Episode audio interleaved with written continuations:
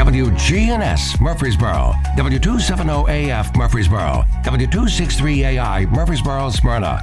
The Good Neighbor Network, FM 101.9 and AM 1450 Murfreesboro, FM 100.5 Smyrna, and online at WGNSradio.com. This is the WGNS Action Line, talking with Rutherford County newsmakers about what matters most to you. We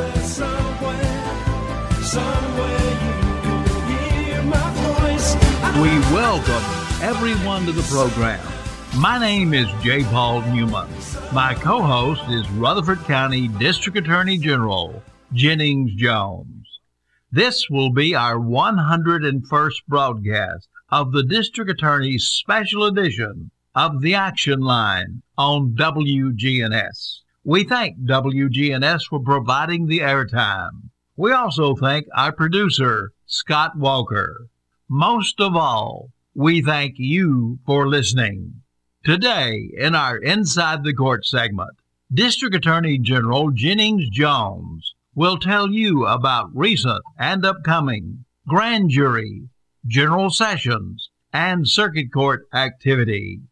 In our cold case profile segment, we will highlight three unsolved murders they are the 2019 murder of Terrell Ray, the 2016 murder of Fausto Hernandez, and the 2009 murder of Anthony Davis.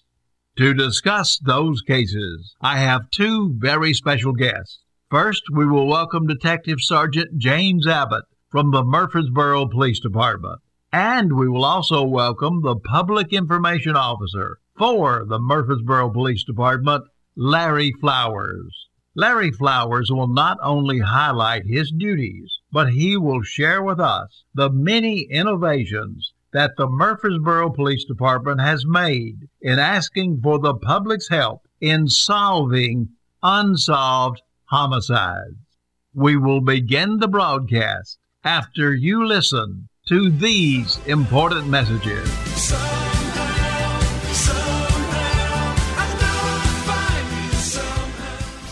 By growing up in the restaurant business and being always around it, it was just something that was just second nature to me. I didn't realize the amount of work that was involved in it. I, I didn't understand and appreciate all that my parents sacrificed in order to provide for us. And now I'm very thankful and, and I'm very appreciative of the foundation that they laid for me so we could teach others to create what they have done to make it more of a legacy than just a passing of the torch. This is Peter Demos inviting you to enjoy a meal with our family at Demos's Restaurant. Mostly sunny skies here for this afternoon with a high around 80 degrees. South winds of 5 to 10 miles per hour. Tonight, partly cloudy and a low near 53. I'm meteorologist Jennifer Wojcicki on News Radio WGNS. Currently, it's 44. It's so important that we recognize our veterans, shake their hands, and say how proud we are of the service that they have given to our country and that we thank them for that. I am Becky Bookner, and we salute our veterans.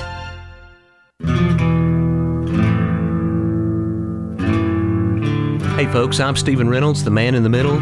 Join me every Friday for a new episode of my podcast exclusively on WGNSradio.com. This is Inside the Courts. A look at this month's trials, pleas, and grand jury action. Inside the Courts is presented as a courtesy of the Rutherford County Clerk's Office. Good morning, everyone. This is your District Attorney, Jennings Jones. And in this segment, I will be your tour guide as I take you inside the courts. We begin this segment by stating that none of the defendants named in upcoming trials or hearings have been convicted, and of course, they are presumed by our law to be innocent. With that said, we will now go inside the courts. One case that has recently come to its conclusion is State v. Tyshawn Patterson. On May 16th of 2017, Kendrick Love arranged to sell one ounce of marijuana to a Charles, Charles Mejias for $230. Just after 8 p.m., Mr. Love arrived at the agreed upon location. After Mr. Mejias and Tyshawn Tuka Patterson walked up to the vehicle Love was in, Mr. Love exited the vehicle to meet with Mr. Mejias and Mr. Patterson. Love walked with Mr. Mejias and Patterson to a grassy area between the H and J buildings of the Gateway Apartments. Mr. Mejias' brother, Jeremy Noah Sotomorales, allegedly accompanied Mr. Mejias and Mr. Patterson and was waiting between the two buildings. Sotomorales admits to knowing that the boys intended to rob Mr. Love and that he was originally going to assist with the robbery, but changed his mind and unintentionally saw the group at their specified location. Sotomorales insists that the encounter was purely coincidental as he was walking to the store. Patterson was armed with a 9mm firearm given to him by Mr. Mejias. Once the group reached the picnic tables between H and J buildings, Mr. Mejias punched Mr. Love and began to go through his pockets. At this point, Mr. Love, armed with a 25 caliber pistol, attempted to defend himself from Mejias' attack. Patterson put his forearm to Love's ribs. Mejias grabbed the marijuana from Mr. Love and then ran. Both Love and Patterson fired. Love sustained a gunshot wound to the ribs that led to his death. Mr. Mejias and Mr. Patterson fled the scene. Neither Patterson, Mejias, nor Sotomorales called for medical assistance for Mr. Love, leaving him to die where he fell. Around 8:08 p.m., a witness reported seeing a black male subject in a black shirt and red shorts flee from the scene on foot. Other witnesses saw three men fleeing on foot. After the shooting, Mejias, Patterson, and Soto Morales discussed the shooting at the apartment of Mejias and Soto Morales. That night, Mejias broke the marijuana down and tried to cover his tracks by turning off his phone. The gun used by Mr. Patterson was not recovered. Patterson claimed Mejias sold the gun. A confidential witness was able to connect Mejias and Patterson to the robbery and the shooting of Mr. Love. On May 20, 2017, Patterson was interviewed by the police and admitted to shooting Mr. Love with a pistol provided by Mejias. Patterson claims he shot purely in self defense. He states that Mejias struck Mr. Love and stole the marijuana that caused Mr. Love to draw a weapon and fire. Patterson stated he saw and heard Love trying to cock his weapon and then accidentally fired his own. Mr. Patterson claims that Mr. Love fired at him, so he began firing and ultimately killed Mr. Love. On February the 25th of this year, a jury of Mr. Patterson's peers convicted him of the following offenses Count 1, facilitation to conspiracy to aggravated robbery. Count 2, facilitation to aggravated robbery. Count 3, robbery in concert with two or more. Count 4, first degree felony murder. And count 5, second degree murder. On February the 25th of this year, Circuit Court Judge Jimmy Turner accepted the jury's verdict and sentenced Mr. Patterson to life in prison. A sentencing hearing is scheduled for May the 17th of this year for the remainder of the sentences to be determined by the trial court.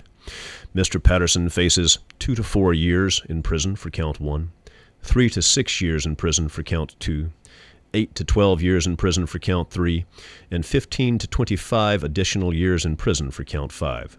These sentences handed down on May 17th will be in addition to the sentence of life that he has already received. On the 26th day of June 2019, deputies with the Rutherford County Sheriff's Department responded to a residence on Walnut Grove. Mr. Terry Barber was found deceased on the floor with his hands and feet bound together. Lead investigator Rutherford Rutherford County Sheriff's Department Detective Steve Brown has charged three individuals, Devin Gailey, Brent Ross, and Vernice Farrow, with first degree murder, especially aggravated kidnapping, aggravated robbery, aggravated burglary, and fraudulent use of a credit card. Following a preliminary hearing in the General Sessions Court of Rutherford County, the cases were bound over to the grand jury. In June of 2020, a grand jury returned a true bill against all three defendants. Devin Gailey is represented by counsel Luke Evans. On January 20th of this year, Mr. Gailey entered a plea of guilty to felony murder and especially aggravated kidnapping and received a life sentence with the possibility of parole and a concurrent 25 year sentence. Brent Ross is represented by Michael Jones, while Vernice Farah is represented by counsel Amanda Gentry. A trial is scheduled for the dates of March 21st through the 25th of this year. I will be representing the state in this matter, assisted by Assistant District Attorney Trevor Lynch. On July 27th of 2018, officers with the Smyrna Police Department responded to Uptown Suites in reference to a shooting. Once on scene, officers located Mr. Robert Wilson, the victim of a gunshot wound. Mr. Wilson later died from his injuries. Smyrna detective Steve Martin was assigned as lead investigator. After interviewing witnesses and reviewing video surveillance footage, Donovus Drennan was identified as a suspect. At the conclusion of the investigation, Donovus Drennan was charged with second degree murder, tampering with evidence, employing a weapon during a felony, and possession of a weapon by a convicted felon. Mr. Drennan is represented by Derek Scretchen. The state is represented by Assistant District Attorney Trevor Lynch. This matter is currently set for trial on April the 25th through the 29th of this year. On March the 31st, 2019, the Murfreesboro Police Department responded to a residence on Sunset Avenue. Once inside, officers discovered the body of Judith Montmeyer. Mrs. Montmeyer had been stabbed multiple times, resulting in her death.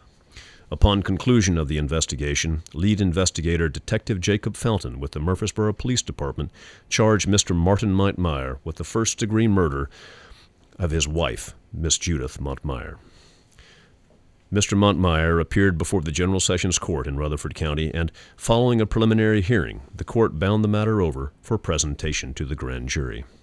In November of 2019, the Rutherford County Grand Jury returned a true bill against Mr. Montmeyer for first degree murder of his wife. Mr. Montmeyer last appeared before the Circuit Court of Rutherford County on May 13th of 2021. He is represented by counsel Mr. Ben Wetzel with the Office of the Public Defender. Mr. Montmeyer remains in custody and awaits trial beginning on May 9th of this year. The state is represented by Assistant District Attorneys Trevor Lynch and Dana Miner.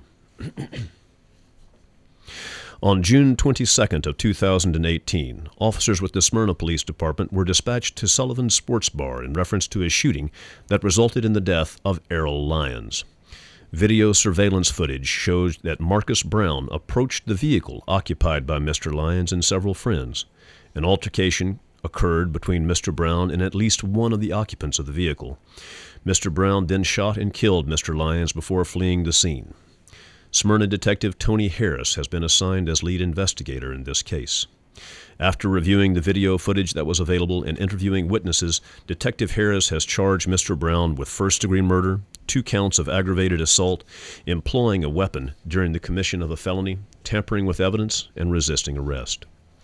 Mr. Brown is represented by Murfreesboro attorney Mr. Scott Kimberly, and the state will be represented by Assistant District Attorney Trevor Lynch. This matter is currently set for trial starting June 6th and moving through the 10th of this year.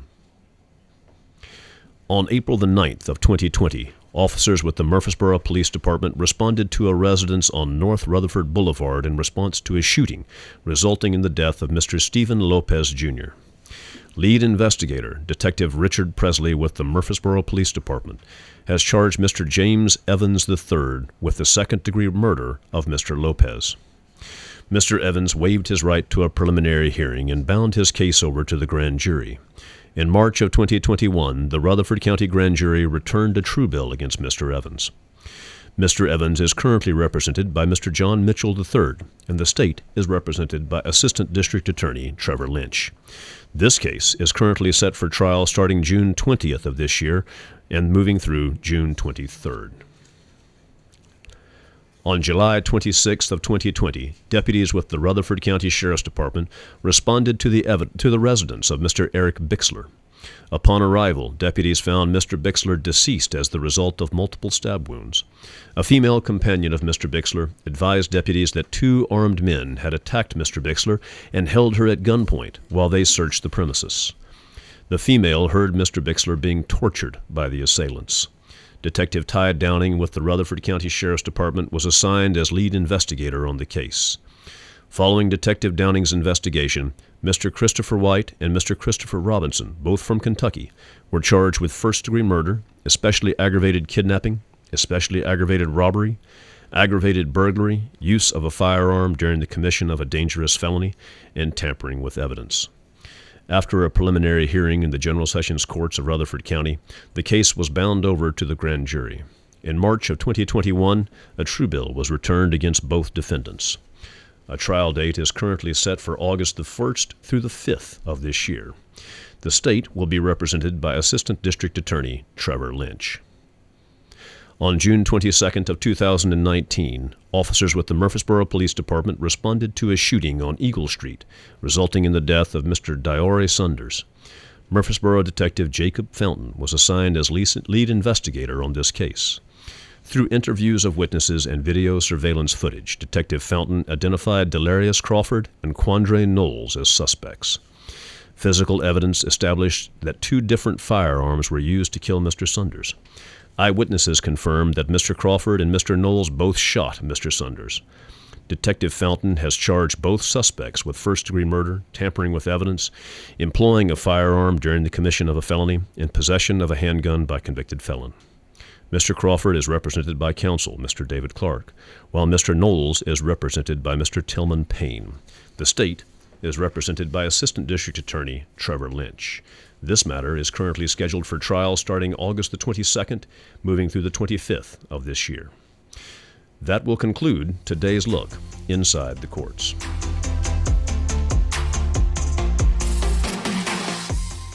Listen live to WGNS Radio on our website and Alexa or Google devices. Search WGNS Radio for on demand podcasts in iTunes, Google Play, Spotify, and Stitcher. Plus, we have direct links to podcasts at WGNSradio.com. Honoring and remembering those who served in our military, here is today's Salute to Veterans. True American hero, Norm Elzier. We talked to a World War II veteran. What would be the closest moment to death? Was that being shot down that one time? Were you ever oh, captured or anything like no, that? No, we weren't captured. I landed in a tree and I was unconscious. I woke up, there was three rifles pointed at me.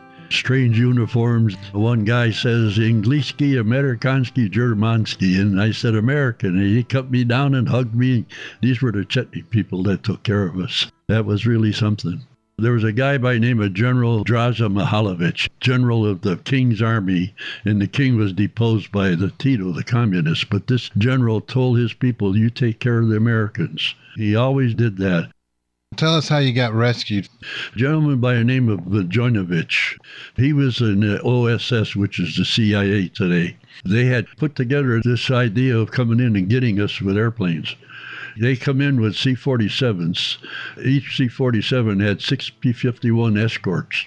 And they come in, it was about one in the morning, and I was on the first plane out because I was sick at the time. That's what the book, The Forgotten 500, refers to. They actually flew out over time, 500, saved us. And all of our names, there were rescues in the back of that book. This has been a salute to veterans on WGNS Radio. Hi, this is Gator with Tire World Off Road. We are your local rough country dealer. So when you're ready to add some character to your rig, ask for Gator at Tire World Off Road on Memorial Boulevard. This is Sean Brown at Tire World on Broad Street. Online at tireworld.us. Every homicide, every rape, every robbery affects the entire community. People who are victims of these crimes need closure. The people who committed these crimes must be held accountable law enforcement needs the community's help in seeking justice. Please listen as we review an unsolved mystery in this month's Cold Case Profile. We welcome Detective Sergeant James Abbott to our microphones. Sergeant Abbott, share with the audience your training, education, and your work experience. Uh, good morning. My training and experience, I've had numerous courses in training in homicide investigations, cold case homicide, murder investigations interview, interrogation, and courses, search and seizure, crime analysis. Uh, I also have a bachelor's and a master's from Middle Tennessee State University. I'm currently working on my doctorate at University of Tennessee in Chattanooga. Uh, recently completed my coursework. Now working on my dissertation there. Um, so I mean that's that's pretty much the extent of my my, my experience. I pretty much I'm always always training. This job is one of those where you're always training. Today, we are going to be asking for the public's help in solving three unsolved homicides. But before we discuss those three cases, I want to ask you a few questions designed to enlighten the public regarding what is often referred to as cold case investigations. And I know that you have investigated and solved numerous homicides and have testified many times in court. In your training and experience, what category or type of evidence is the most powerful in helping to solve homicides? One of the most powerful ones is witness statements. If we have witnesses, uh, that is that's excellent for our investigation. But to be honest with you, uh, it, it takes a combination of things, particularly to get to a successful prosecution. Uh, fingerprints, blood evidence, uh, as far as DNA, trace evidence, weapons, uh, any type, you know, being able to uh, identify the specific weapon, uh, phone evidence, records, uh, text messages, emails, and even social media is now huge for our investigations. Research shows that homicides are most often solved because somebody tells you something, and that witness statements are the most important type of evidence for solving a homicide. Do you agree with that research? And can you share with us an example of witness statements solving a homicide? Uh, yeah, I mean, it, it's very true. Um, matter of fact, one particular case you and I both worked on, which was the uh, Ellis Wayne Smith homicide. Uh, you may remember we had numerous people coming forward saying that they had information about the case, and there was information that we had withheld about the investigation because all these people were giving us all this uh, information, coming forward and telling us, but it was all uh, false information. They were they were looking for maybe a break in the court system themselves or things. Uh, so by keep withholding that key information, uh, when we actually did have two individuals that had spoken to the suspect and the suspect had actually told them what happened, when they came forward, uh, it opened up the entire investigation and, of course, led to successful prosecution of the individual himself. Keeping in mind the importance of witness statements, what factors are helpful in obtaining witness cooperation, in your opinion? Uh, some of the some of the biggest factors for us is uh, number one, you have to build rapport and, and, and sometimes, in some cases, uh, earn respect with the with the witness themselves. Um, a lot of a lot of it comes down to likability. Uh, there's some people that will walk into an interview room and, and, it's like flipping on a light switch. No one wants to talk to them. Uh, and it's the same way with you know some people walking into a room anywhere. Uh, at the other times, uh, there's others that will sit down, uh, become very personal with that person, and, and, they'll get them to talk. And you know, and also it comes down to getting the community as well, uh, getting information out there to the community. A lot of times, community members may hear someone talk about a case, and they are they're kind of limited on well who would they need to talk to. But if you get out there and you talk talk to people and get that information out there. Uh, with the community, then they usually know who to talk to. So I always say, you know, you've got to hand out your business cards like a politician. Uh, let everybody know who you are and, and get that information out there. What do you believe is the most significant factor or factors for a homicide remaining unsolved? Uh, usually, the most significant factors for us that, that I have found over the years is a lack of witnesses and a lack of physical evidence. Those are the two key ones that, that usually hamper our investigations the most. With that as background, let's profile the three cases that brought you here today. First of all, will you tell us about the May 26, 2009 murder of Anthony Davis? On May the 26, 2009, in the early morning hours of, of that, that day, a group of males identified as one white male, two Asian males, and a black male entered 2225 Norman Avenue here in Murfreesboro, Tennessee. Uh, it was during that time period that uh, two of the males were armed with pistols. One of them was armed with an AK-47. Uh, there was other individuals present as well. Uh, Mr. Davis was sitting on the couch uh, having a conversation with some individuals. Uh, we learned through our investigation that earlier that night, Mr. Davis had been involved in a drug deal that had gone bad over on State Street here in Murfreesboro. Uh, during uh, during that time period, he had left and, and gone over to Norman Avenue. Uh, these individuals found him over on Norman Avenue, and two of the individuals uh, shot and killed Mr. Davis while he sat on the couch. During that time period, uh, several individuals were interviewed through that initial investigation. Uh, some physical evidence was also recovered. Uh, and, and right now we have three individuals that we have identified that was there, that we were involved. Um, this is one of those cases where we just need one or two more people to come forward uh, to to really help us out. Those those witnesses. Uh, if they could come forward, this is one of those cases I believe it could easily move forward in the system, uh, in the court system, and, and be successfully prosecuted. Next, can you tell us about the July 15th, 2016 murder of Fausto Hernandez?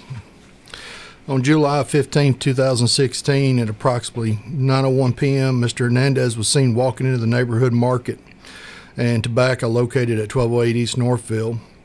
Uh, after spending some time in there and, and, buying the items he was looking for, he exits the market at around 9:06 p.m.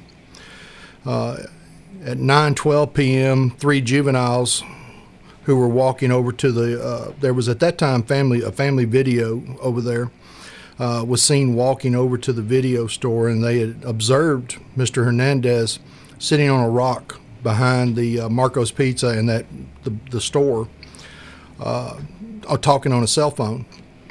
Mr. Hernandez's wife Carmen was the one he was talking to, and she she remembered him uh, hanging up, and then at around 9:15 p.m., just a few about a minute afterwards, his phone rang. Her phone rang again, and it was Mr. Hernandez. But this time she stated that she could hear him talking to someone, so it was kind of a pocket dial.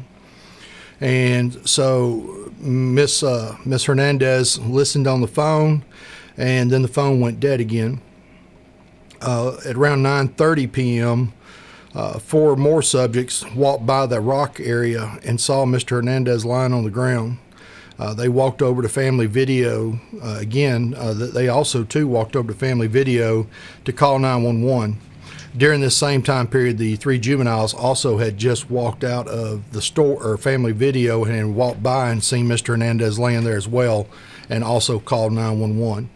Uh, Mr. Hernandez, when police got there and arrived, medical personnel, uh, he was immediately transported to Vanderbilt. Uh, the only thing that Mr. Hernandez could say before, uh, due to his extensive injuries, uh, was the only thing he could tell officers and, and, and, medical personnel on the scene was that a black male had shot him. Uh, and, and, after that, Mr. Hernandez was unable to be questioned and he never recovered from those injuries and he died at Vanderbilt. And our final case is the August 2nd, 2019 murder of Terrell Ray. On August 1st, 2019, Terrell Ray was celebrating his birthday with his friends and family. Uh, he had met one of his pastors in Nashville for dinner. Uh, they talked about work and, and other things that he was wishing to do. And after leave, after uh, after having dinner, he went and met up with a friend for a few minutes.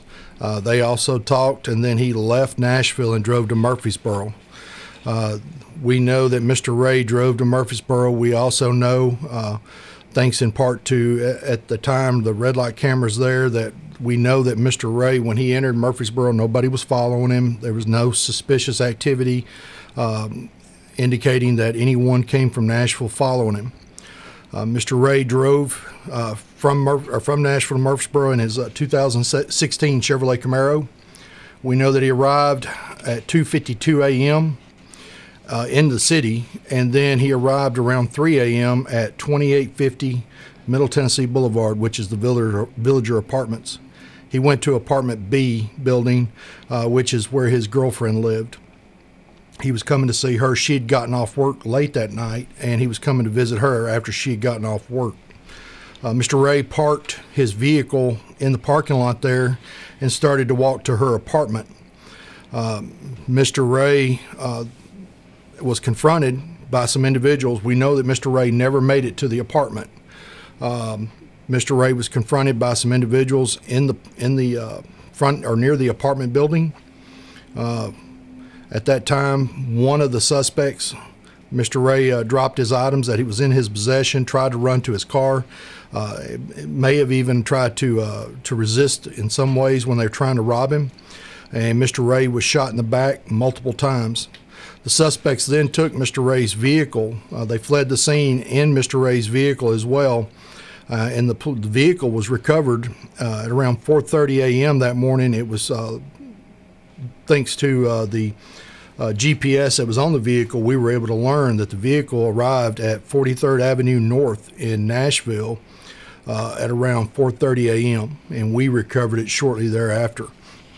Uh, this is one of those cases that that really uh, Mr. Ray was was uh, you know uh, just coming to see his girlfriend, um, and it's one of those cases where you know it's it's a tragedy that he was gunned down like that, just just like Mr. Hernandez, just like Mr. Davis, gunned down, uh, you know, for no reason, for for absolutely no reason. Um, there is a eleven thousand dollar reward on for Mr. Ray's uh, for for Mr. Ray's murder case. If anyone has any information, uh, the district attorney's office, uh, General Jones, working with the governor's office, got us uh, received a ten thousand dollar reward from the governor. And of course, Crime Stoppers also, and of course, there's Crime Stopper reward for the other cases as well. If anyone has any information, we would we would appreciate it. Sergeant Abbott, thank you. And when we return, we will bring Larry Flowers to the WGNS microphones.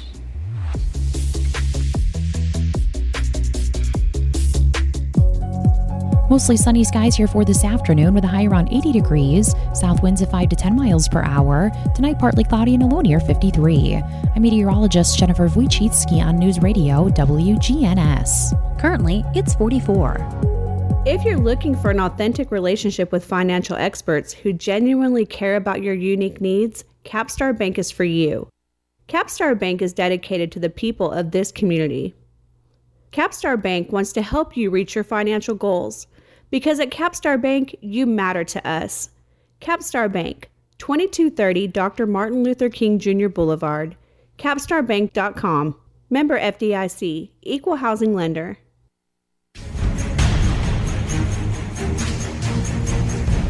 We welcome you back for part two of our cold case profile. Larry Flowers is the Public Information Officer for the Murfreesboro Police Department. I have known Larry for many years. I first met Larry when he was a TV news reporter. Larry Flowers is a person of great integrity and professionalism. I was so impressed with Larry's great TV skills. He was a one man show. He could run the camera, do the interview, and edit the tapes. We welcome Larry Flowers to our WGNS microphones. Welcome, Larry. Good morning, J. Paul. Do I pay you now or later? later will be fine. okay. Larry, I know that you've appeared on this station before, but for those who may not be familiar with you, please tell us a little bit about yourself, your education, training, and your vocational history. Sure. Um, I'm a what I'd like to recall a recovering uh, TV journalist. Spent 33 years in radio and TV in uh, Mississippi and Texas, and of course in Nashville. I'm a graduate of the University of Southern Mississippi with a degree in broadcast journalism. Actually went to college with Brett Favre, so I'm telling my age there. So uh, uh, covered Steve McNair in college, so and then covered him as a Titan. So wow, yeah. Larry, can you tell us, does the Murfreesboro Police Department, uh, do they have an unsolved homicide or what some people may call a cold case unit? Sure, sure. Department? Sure. We, um, around the PD, like to call them unsolved cases because when you mention cold case to a, to a victim's family, you know, that's kind of harsh. And they don't want to think of their, their loved one's case, you know, in a box in a property room. So we try to refer to them as unsolved cases. And basically we want to make sure that these family members know we're, you know, in pursuit of uh, solving their case, each and every one of them, even though some of the tips have stopped coming in, witnesses are not cooperating, or whatever the case may be. So, um, and we do feature those on our webpage.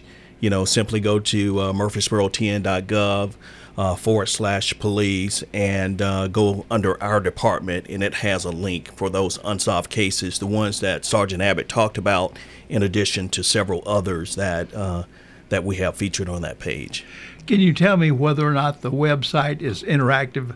In other words, does it have links to leave information such as how to leave a tip or how to find out information if you're a member of the victim's family. Right. Uh, typically, on those unsolved pages or our crime file pages, we do have clickable links to emails. Uh, we have a generic email, crime tips uh, at murfreesborotn.gov, that you can simply click, click on that and open up a e- email browser, and then you can send your tips in that way. But also, you know, Crime Stoppers. You can always call Crime Stoppers 615 893 STOP. That's uh, 7867 is the last four numbers. And then now we have uh, the P3 Global Intel app. And, you know, in the day and age of technology, you have crime fighting right in your in the palm of your hands. If you see a crime happening, if you're a witness of a crime, you can snap a photo, you can shoot video, simply click a button, and that will go directly to the appropriate agency here in Rutherford County. Now, I've seen some other websites, and I'm asking you this question. I'm not sure whether your website has it or not, but as far as for family members, do we have a, uh, or would you consider a password link website where the family members can get updates on what's going on that's kind of private, but kind of keeps them in status. Is that something you might consider? Well, definitely something we would love to consider, um, you know, because technology is the way to go these days. But I can tell you that our victims' uh, family members have direct access to all of our detectives. I mean, uh, we have one family member every single day reaches out to the police chief, to the lead detective on the case and even even Sergeant Abbott. And so in that they have direct access, I should say, to those uh, particular uh, family members. But you know, as technology improves, we would love to get a link or something like that where they can have the click of a button to uh, receive updated information on their cases. Can you tell us how Crime Stoppers works? How does it function? Sure. Uh, Crime Stoppers is uh, basically governed by a board of private citizens. Um, there were a group of citizens here in Rutherford County that felt the need that we needed something like this, so where folks can uh, send in tips anonymously, and um, and so these community leaders basically, you know, created Crime Stoppers. We partner with Crime Stoppers at Murfreesboro Police and all the law enforcement agencies within Rutherford County makes up that uh, Rutherford County Crime Stoppers. And so basically, people can report uh, tips anonymously. Uh, the board offers up to a thousand dollar reward for information that will lead to an arrest in a case. Not necessarily that they're going to get a thousand dollars, but up to a thousand dollars, depending on on the um, the person we're looking for. So uh, that's typically how Crime Stoppers work. One of the things about Crime Stoppers that, that often bothered me was that the amount has been $1,000 ever since I can remember. And one of the things that I, I looked into was why is it one thousand dollars? And what I found out was was that the IRS had agreed that if the amount is one thousand dollars or less, then it is tax free. So I, I encourage our legislatures to possibly get that law changed so that we can up that amount a little bit. Exactly. Would you agree with that? I totally agree because you know money talks, and if you offer a little more money, especially uh, you know in in today's uh, uh, times where you know inflation is through the roof, somebody may need that extra money just to pay a bill. So uh, I would definitely encourage our lawmakers to consider that. Tell us now about the P3 Global app and how, how the public can get that app. Sure. Uh, Rutherford County Crime Stoppers has uh, partnered with uh, uh P3 Global Intel app. Um, it's a new, the next generation of crime fighting, as I like to call it. Uh, citizens can report crime tips, submit videos in real time using that app uh, for Crime Stoppers. And again, it's called the P3 Global Intel app. you can go to your Apple ISO or your even your Android devices, just go to the Google Play Store, download that particular app, uh, and then there are a few steps you have to follow. You can actually click on whatever law enforcement agency you want to report that tip to. So in this case, Murfreesboro Police, or you can do Rutherford County Sheriff's Office if you have a tip for La Vergne Police. And typically, what that will do is send uh, an alert. You can report this anonymously. You don't have to even sign in your name on the app. You can literally click anonymously and then of course the way crime stoppers work you get you know a code and that code you would use to typically collect your money and so uh, this p3 uh, global intel app is just a modern way of you know reporting crime other than just picking up the phone leaving an anonymous tip. I'm a big fan of Crime Files, and I know that you've had a big part in that, and you brought so much talent there, and also you organized talent to assist you. Can you tell us about the Crime Files? Sure, sure. MPD Crime Files. Uh, when I was in uh, Jackson, Mississippi, working for uh, the NBC affiliate there, we constantly did uh, reenactments of crime. Um, you know, Sergeant Abbott just gave you an update of several cases, but when you see those cases and see how that crime went down, typically where our hope and our goal is is for someone to see that and it sparks a memory. It's like, oh, I remember that. I remember seeing this crime, and then maybe call in a tip. But um, what Murfreesboro Police partners with uh, Murfreesboro City TV. Our producer and videographer uh, Michael Nevels uh, work closely with us. What we do is we will get uh, actors from or actresses from Murfreesboro Little Theater and they will come and play a part of the victims. Typically, the suspect, we like to use a police officer. So, uh, in that case, um, uh, to recreate these crimes. And so we do have them listed on our website. Larry, I want to commend you for the outstanding service that you've provided the Murfreesboro Police Department and this community. Thank you.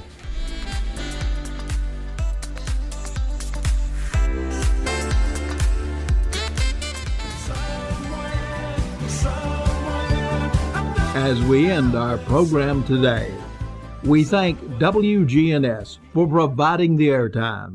We thank our producer, Scott Walker. And special thanks to our two very special guests Murfreesboro Police Department spokesman Larry Flowers and Murfreesboro Police Department Detective Sergeant James Abbott. Thanks to both of you for appearing on this our 101st broadcast, and for your outstanding service to the community. Our next scheduled broadcast is Friday morning, April the 1st at 8:10 a.m.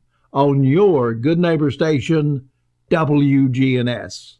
We leave by saying, a safe community is the responsibility of each and every one of us.